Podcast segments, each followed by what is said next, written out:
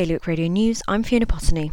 Jersey's government has released its plan for spending, taxing, and making cuts until 2025. The latest government plan includes proposals for a 41 million COVID health recovery scheme, improvements at Fort Regent and Elizabeth Castle, and help for first time buyers. But underpinning this spending is plans to put up the price of alcohol and cigarettes, save 120 million over five years, and borrow 1.8 billion. The States of Guernsey's chief information officer has left his position less than a month after the CEO left for unknown reasons. He was responsible for leading the multi million pound restructuring of states' IT legacy systems. Jersey's Esplanade car park will permanently close next month as construction of a third international finance centre featuring a restaurant gets underway.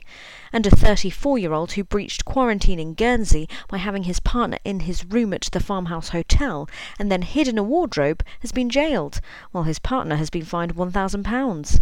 For more on all these stories and in depth analysis of the government plan, visit bailiwickexpress.com. Your weather now mainly sunny, getting cloudier later, and a top temperature of 20 degrees. Low tide at 2.18 and high tide at 7.52 in the evening. You're up to date with Bailiwick Radio News.